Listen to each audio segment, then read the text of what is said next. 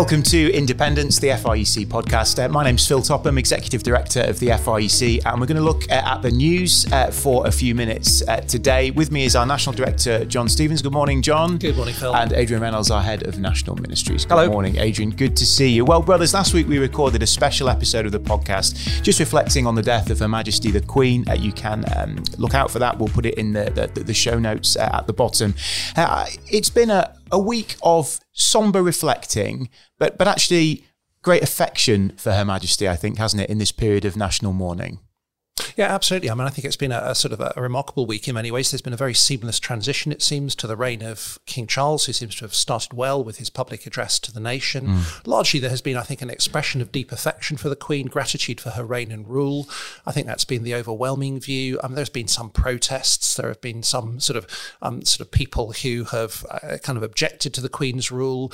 Um, there's been a bit of, around the Commonwealth of it reminding people of colonialism, and there's been some ambiguity, um, which I think is the problem of the fact that the Queen both represents the British government but, but is also an individual. And I think within the UK itself, we see the Queen primarily as an individual who we know rather than as simply representing uh, a kind of an institution. I think the fact that large crowds have wanted to gather to pay mm. respects um, is, is, is the case. I, I don't think it, it's been um, a period of great national sorrow at an emotional level in quite the same way. It's not quite like the death of Diana, mm. which was a shock in a way. This was less. So there's been yeah. applause. You know, as a coffin yeah. has passed, people yeah. have been applauding him, which is the modern, modern thing to do. But but I think I think that you know. The, it's not the death of somebody young that was mm. totally un- unexpected, and maybe people didn't identify with the Queen as being like them in quite in quite quite the same way. So it's different um, uh, in uh, in that sense. Um, uh, yeah, and uh, preparing for the funeral, it's going to be a remarkable gathering of world leaders. I mean, astonishing the numbers of heads of states, heads of government who are going to be gathered together in, in one place um, at one time. I think we've also seen the humanity of the royal family, mm. which has really struck me. Uh, and we talked about this a little bit last week in the podcast about how we ought to be praying for them as, as human beings created in God's image. Uh, one of our colleagues, Andy Hunter, went along to the Royal Mile in Edinburgh, and they, they he was just at the front there as they as they walked past, and his, his comment was that Prince Charles, sorry, King Charles, was a bit shorter than he thought, but uh, but actually just. You know, we've we've seen lots of um, uh, HD 4K close-ups, haven't we, mm, of the royal family? Um, I I found that, that that vigil thing when they're all standing in front of the coffin actually very uncomfortable. I thought it's a shame they had to be put through that. It's mm. a relatively modern tradition. I don't think it was necessary.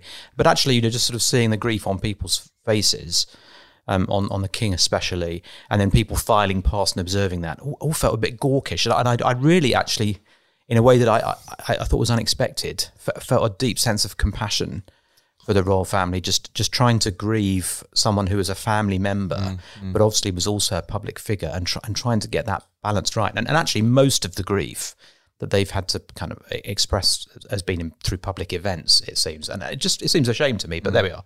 Mm. I, th- I, think it, it, gave me a, a, deep sense of compassion for them as human beings. And Princes William and Harry coming together, yeah. a bit of reconciliation potentially there. Well, yeah, I, th- I, mean, I think firstly it's worth noting there's been perhaps a slightly different tone than we might have expected for this kind of royal event. I think that's been evident in the way that Prince Charles has spoken and was obviously very emotional and moving in the way that he spoke. And I think people have not known quite how to respond. So um, there was some initial confusion: should events be cancelled or not? Should um, uh, sort of uh, shops close on, on the day of the funeral or even ahead of that. I think quite yes. rightly, or most, most are closing on fact. the day or Centre yeah. Parcs Day. And I think that showed that people didn't really know quite what the right thing was to do. And I think it was quite remarkable that Prince Charles encouraged people to continue in events. And mm. he said that he didn't want this to disrupt public life too much. And I think that's a, a really striking difference. Mm. Um, I, I, I, but one must remember that a lot of the elements of the Queen's funeral were actually planned by the, by the Queen herself. Mm. It's a significant um, change because we're still calling him Prince Charles. Look, yeah, uh, yeah, King, King, Charles, Charles, yeah, yeah. Um, yeah. But you're absolutely right. To. I think something that's been very much in the public mind is Prince William and Harry coming together. Mm, that's mm. been a very tragic story of uh, sort of what appears to be a kind of family breakdown and family argument. I think people have really appreciated what appears to be a sense of reconciliation between them. Even today, it's been announced that Prince Harry will be allowed to wear military uniform mm. for the funeral, which um, is obviously very significant and important to him. So little bits of protocol are changing um, very, very, very rapidly. But I think we do love stories of reconciliation. I think kind of uh, brothers who apparently haven't met even when they've been sort of relatively close to each other. Uh, grief has brought them together, and a death has brought them um, together. And in many ways, that's a deeply biblical story, really, that those who are alienated from one another are united mm. and brought together. And um, often it's death that does that. So one thinks about um, uh, kind of Ishmael and Isaac being brought together to bury uh, kind of um, Abraham. You've got the great reconciliation story in the Bible of Jacob and Esau, who mm. had kind of gone their separate ways, but actually were ultimately reconciled. Of course, that, that is itself the gospel story of kind of how through the death of Jesus, those who are alienated, not just from God, but from one another, are reconciled as brothers. And actually, at the biggest level, at a, at a, human level, we as a kind of humanity were created in the image of God, but we've become divided by all sorts of different things, um, by race, by nationality, by culture. Um, but actually, the gospel through the Lord Jesus brings us into reconciliation um, with one another, and that's kind of a good good news. That's what the gospel is all about, and to just sort of see that pictured in some way, and one hopes that it will be a real, deep, lasting mm. kind of reconciliation. So I think there's been massive public appreciation of that. And we've looked back on uh, great public duty that Her Majesty, the, the Queen, was involved in. Uh, and, and, John, you, I think you likened it to sort of a, a Christ-like duty, mm. really, in the, in her service and giving up all of her life in service. Yeah, I think lots of people have pointed to the Queen and her example of dedication, the way that she faithfully kept the vow that she made in 1947. Many of us will never know the personal sacrifices she will have made. I mean, one thinks of the, the, the, the numerous things she will have attended, the people that she will have spoken to. Um, it's been a life of service, and most people, uh, you know, cease working in that way well before they reach you know, their 70s. The Queen has gone on and was working almost until just before she died. So it is it is a remarkable life of dedicated service, putting the nation um, uh, sort of first. And I think people have drawn that comparison with the Lord Jesus, and of course because the Queen herself did. She spoke in uh, sort of numerous kind of Christmas messages about the example of Jesus. Of love and service. In that sense, she pictures something very significant about, um, again, the Christian story that we believe in a God who stepped into our world, who was prepared to serve and give give himself, who mm. put his people um, ahead of his own kind of um, interests to be able to, to save and rescue them. So there is something deeply kind of Christian in, in that example. But I think it's it's worth us remembering that as with every single human being, um, we only, in some small measure, picture what Christ has done um, for us. I think this language of example is really um, interesting biblically because the Bible does give us lots of examples, and we're used to reading the Bible and looking into the lives of all of the characters and thinking, how does that kind of provide an example for us? Some preaching in some churches is largely moral example drawn from the lives of Bible characters. But actually, the big Bible story is that those are all just partial glimpses of uh, the real example, which is Jesus himself. And I think um, actually we, we, we, we should be cautious about making human beings our example as if that is the, the ultimate. It's actually Jesus who is the ultimate one who um, served and sacrificed. And I think, um, even in relation to the Queen, the Queen served, but she continued to serve from a position of some privilege. She was able to withdraw to Sandringham yeah. at Christmas, to Balmoral. Yeah. She enjoyed um, a lifestyle um, that, although she was um, herself very um, abstemious, actually she was surrounded by kind of great wealth. Um, and we need to remember that the Lord Jesus goes way beyond that. He mm. kind of gave up the glory of heaven. He became poor. He was born in a stable. Um, he, he lived a human life in a kind of an occupied country, uh, a life of poverty in which he apparently owed, owned nothing. Yeah. So his example of service and sacrifice goes way beyond um, the example of the Queen, or, or indeed of any human being. Who, no one has ever done what Jesus has done in that sense. And I think you, um, you, you, touched on um, just earlier on the funeral. And, and it's worth thinking on the funeral about the funeral in that context. Mm. So um, I, I, think we ought to be praying that the funeral will exalt Jesus mm, mm. as the ultimate servant king. I think there is a danger in these moments, as all of us know. I mean, many of the people who'll be listening and watching will take funerals. It can sometimes be very difficult not to make funerals just wholly about the person who's died um, especially if you've got short crematorium service. And and I think what we're really praying for for the service on on Monday, which has long been planned, but we don't have any details of it yet as of today. Um, I, I, think we're hoping and praying that the Dean of Westminster, who's who's chairing the service, the Archbishop of Canterbury, who's who's speaking, that actually it will it will point people towards Christ. I, I think possibly is this right? Um, certainly in our country, more people will be watching a church service on Monday than ever have probably in the last 40 years, mm. maybe maybe with the exception of, of, the funeral of Diana. So it is it is an exceptional moment. We were praying for it in our small group. We're quick to criticise, aren't we, um, when the gospel isn't preached? But here we are, advance of the moment. We need to be praying actually that the gospel will be clearly preached. It, it does feel an odd thing. The whole um, the whole the whole day has been planned by the Earl Marshal Um, he sort of led the committee and, and, sort of led it all up. He's a Catholic, of course, mm. which is slightly odd juxtaposition. So I'm really praying for a clear proclamation of Christ as the servant king, mm. um, and and even calling people to follow him. That would that would be that would be astounding and really significant.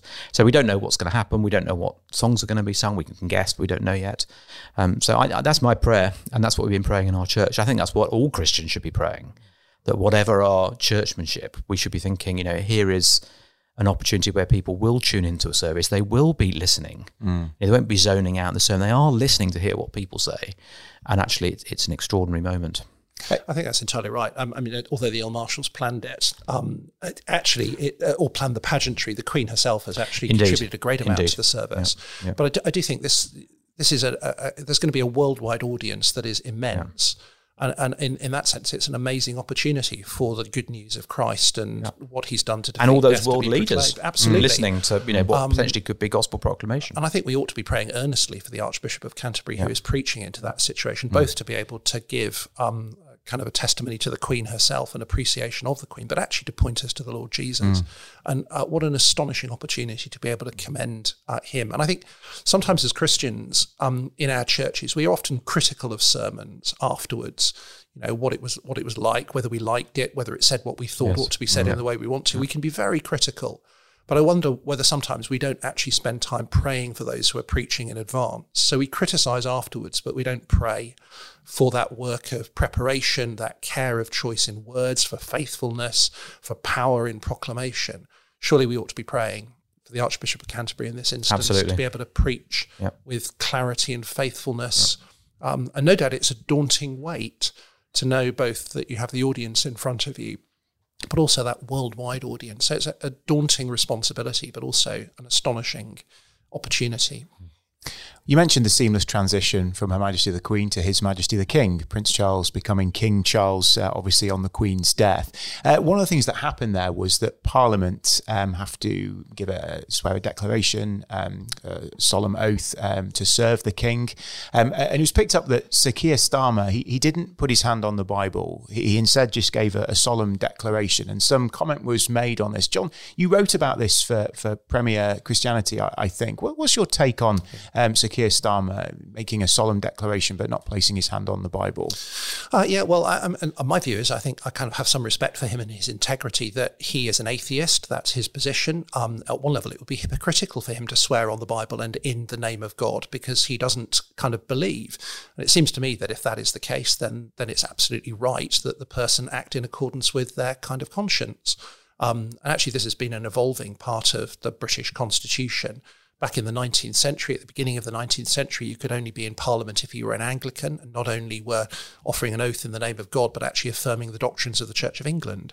And gradually, um, that became unsustainable in a, in a, in a country which was kind of multicultural, multi faith, um, multi religious. So nonconformists were excluded from Parliament and from serving in all kinds of public office. So um, the oath was changed to make it a, a, a, kind of a Christian oath, but not a specifically Anglican oath.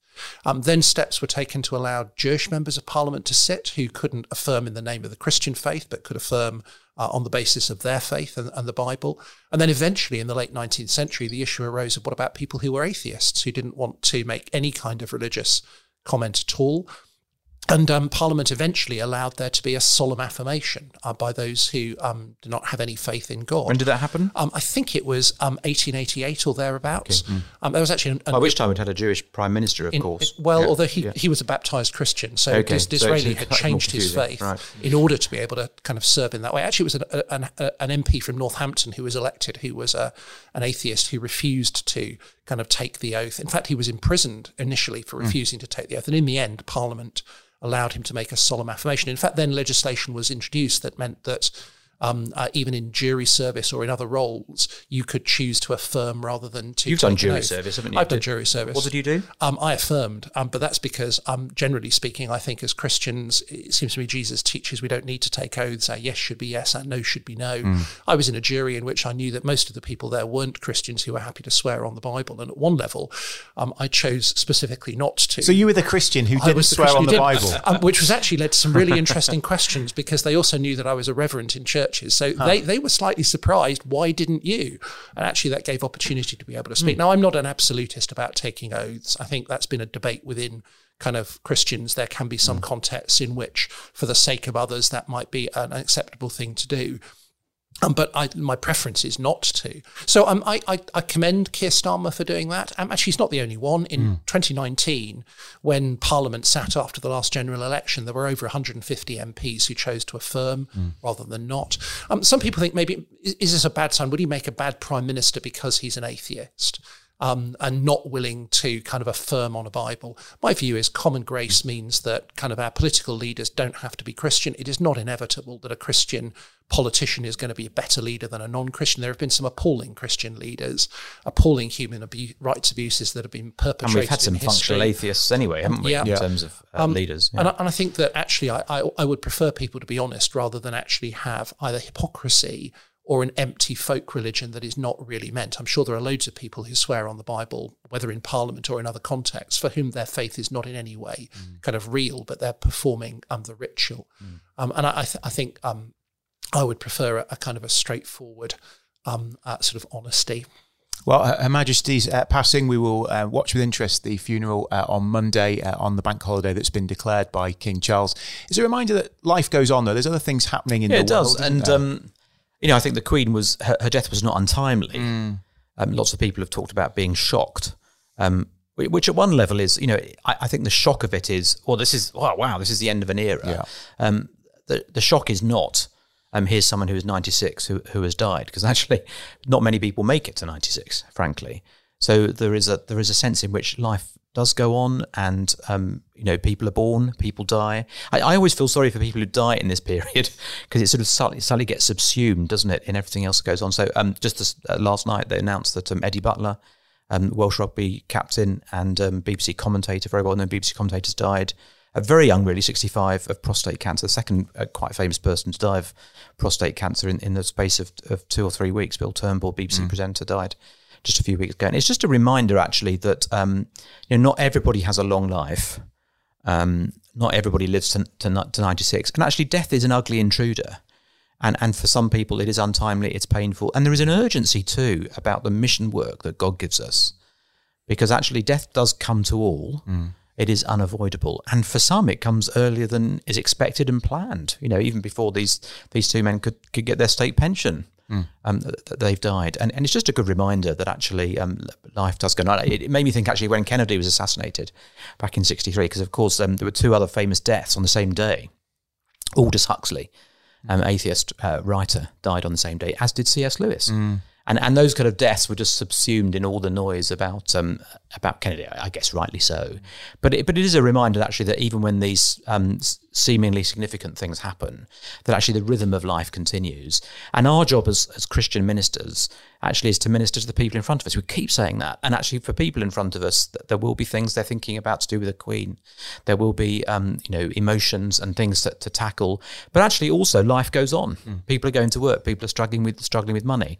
People are being born, people are dying, people are getting cancer diagnoses, people are ill, people are struggling with autistic children. You know, all those sorts of things don't change just because of the significant moment. And I, th- I think we've got to be careful as as leaders that we don't put all our eggs in one basket. You know, if, if you wake up on on Monday morning, the day of the funeral, and you've got um, if you've got struggles at home, if you've got a very serious health issue yourself, or you're struggling with children with serious health issues, Monday's going to be just as difficult as the mm. next day and the mm. day before. Mm um, it's not going to be any different. And so and so we still need to be ministering to people in their in their current needs. I think. And many of our churches have Ukrainian refugees in at the moment. The That's war right. in Ukraine yeah. is still yeah. ongoing, isn't it? Let's talk about that for a moment. It seems to have been potentially a turning point this week, John. Well, that's certainly how it's being presented. There seem to have been astonishing advances by the Ukrainians as they begin to retake territory from um, the Russians, um, which is not really what anybody expected when this war broke out uh, uh, earlier in the year. So, I mean, it's, it's, easy to forget that the Russian forces were on the very edge of Kiev, um, and it seemed that this kind of massive nation um, was bound to prevail, just overwhelming numbers um, and equipment. Um, so, it is remarkable that the Ukrainians seem to be uh, kind of pushing the Russians back. Um, and there's more and more comment along the lines of uh, a hope or an expectation that the Ukrainians will be able to win um, this uh, kind of war. I guess um, a number of things have contributed to that. It's the supply of weapons from the West that's made a huge difference. particularly the supply of quite high tech weapons, um, kind of HIMAR missiles, the, kind of guided guided shells, um, uh, the provision of intelligence and support has helped to even the playing field um, and equip the Ukrainians. So being properly equipped to be able to fight um, has made a massive difference to that.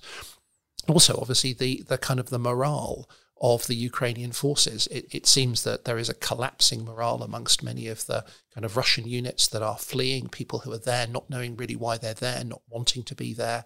Where, of course, the Ukrainians are, are fighting with remarkable courage to be able to kind of claim back their, mm. their, their, own. And land. the lack of allies for Russia. I mean, yeah. that's the other surprising thing. So, yesterday, um, Putin went to Azerbaijan, I think Azerbaijan, and met President Xi, uh, Xi of, um, of China.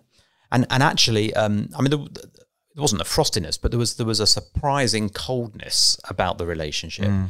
and the lack of um, certainly military support that China has given Russia, which is basically zero, so it appears. Um, so, so China has been buying disc, very heavily discounted Russian oil and gas, but there hasn't been um, a two way trade. Mm. Uh, you'd expect, you know, all the things that the West perhaps has been supplying to Ukraine, and um, perhaps China might be pouring into Russia in a sort of, you know, 1950s, 1960s kind of scenario. But it's not been happening. And actually, we've been reading that Russia been buying munitions from North Korea, of mm. all places. Mm. So, so, so clearly, um, that the allies that have got behind Russia appear to be essentially Belarus, North Korea, um, sort of pariah states essentially, and, and not much else. No, not much else. I mean, anybody who listens to podcasts will know that I'm interested in military history. Um, I think one of the are you, John? Yeah, is, that, is that right? I don't think we've never heard you talk about it. It's been a kind of a, a lifetime interest, but actually, as a Christian, one of the reasons for that is because war is so often seen as a metaphor in the Bible mm. for the Christian life, for Christian mission. It's kind of one of the most common repeated kind of ways of speaking about the Christian task. Now, we've got to be very careful with that because that is a metaphor rather than a call to a literal um, uh, kind of war. But that means that lessons that can be learned from conflict do actually just help us reflect on sort of our spiritual struggle. And I think um, in Ukraine, I, this this idea that the, the the, the small country that sort of seemed to be um, in danger of being overwhelmed, that people perhaps thought didn't have a hope, the fact that they are winning um, that victory, I think there are parallels with that, with the spiritual warfare that we find ourselves engaged in as a church, as Christians. We can feel very small. We can feel um, kind of overwhelmed by the scale of opposition, um, by the power of the enemy, by the spiritual forces that we are up against. But actually, the Bible encourages us that the victory will be ours. Mm. God supplies us with the weapons that we need to win and to fight. And in Ephesians, that's the kind of the word of God and prayer. The fact that God speaks, the fact that God hears and answers our prayers, his power through the work of the Spirit um, and his provision of protection through the, the full armor of God guarantees that we have sufficient to be able to stand and fight and win um, uh, sort of the victory. And in many ways, um, God supplies, but we need to be those who take courage and fight mm.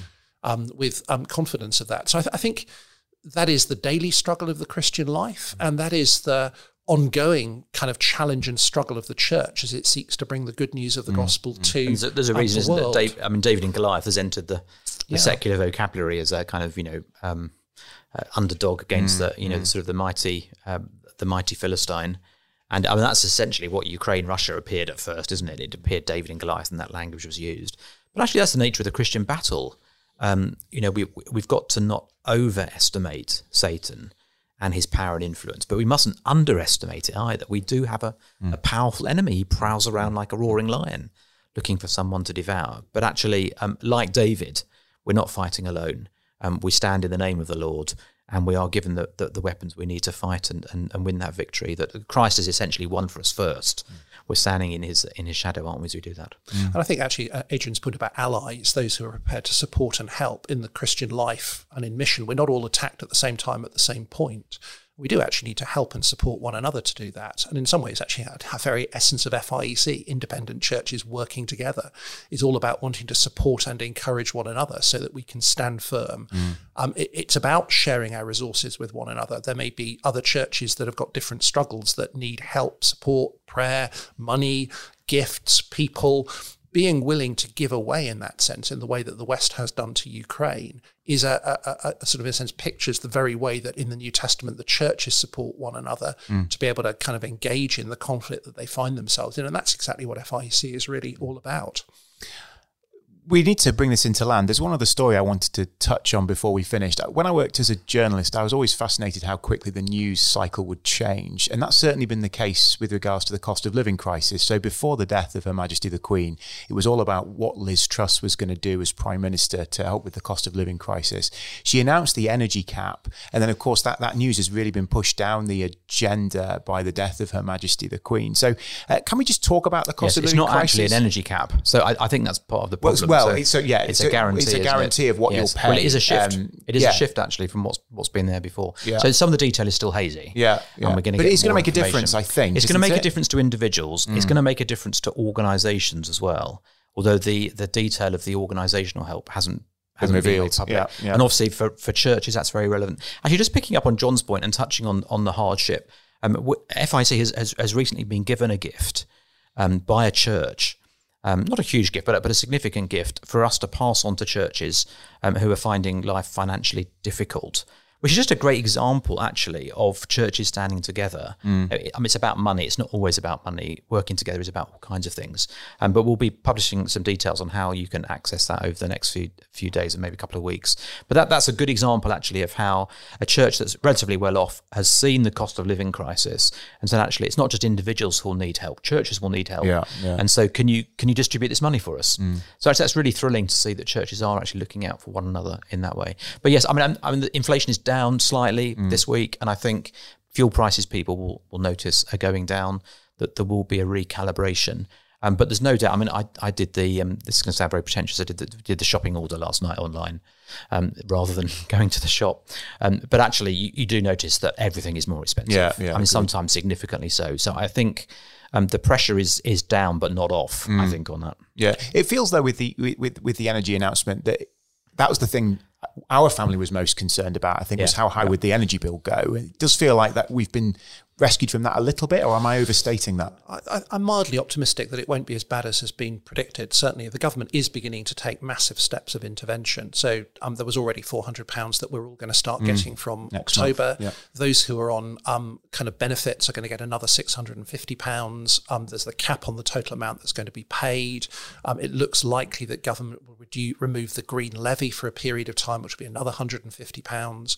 Um, if predictions are right, the fiscal event that's going to be held this week will probably cut taxes, cut, cut national insurance, and therefore people will have more money in their pocket to pay for things. So it looks as though the dire predictions as to what would happen and the implications for families and individuals will be largely ameliorated. It may not be dissimilar um, to, to the COVID thing, yeah, You're right at the beginning um, of COVID, we were saying, yeah, what's going to happen? You know, we're all going to be destitute, yeah, yeah. and actually, it turned out for many of us we did, we weren't spending money on going out, and so actually many people have more money in their mm. pocket, and, and and maybe there will be a, a, kind of similar similar reflection at the moment. And I think personally, I, I just thinking about the news cycle, I found the summer really depressing.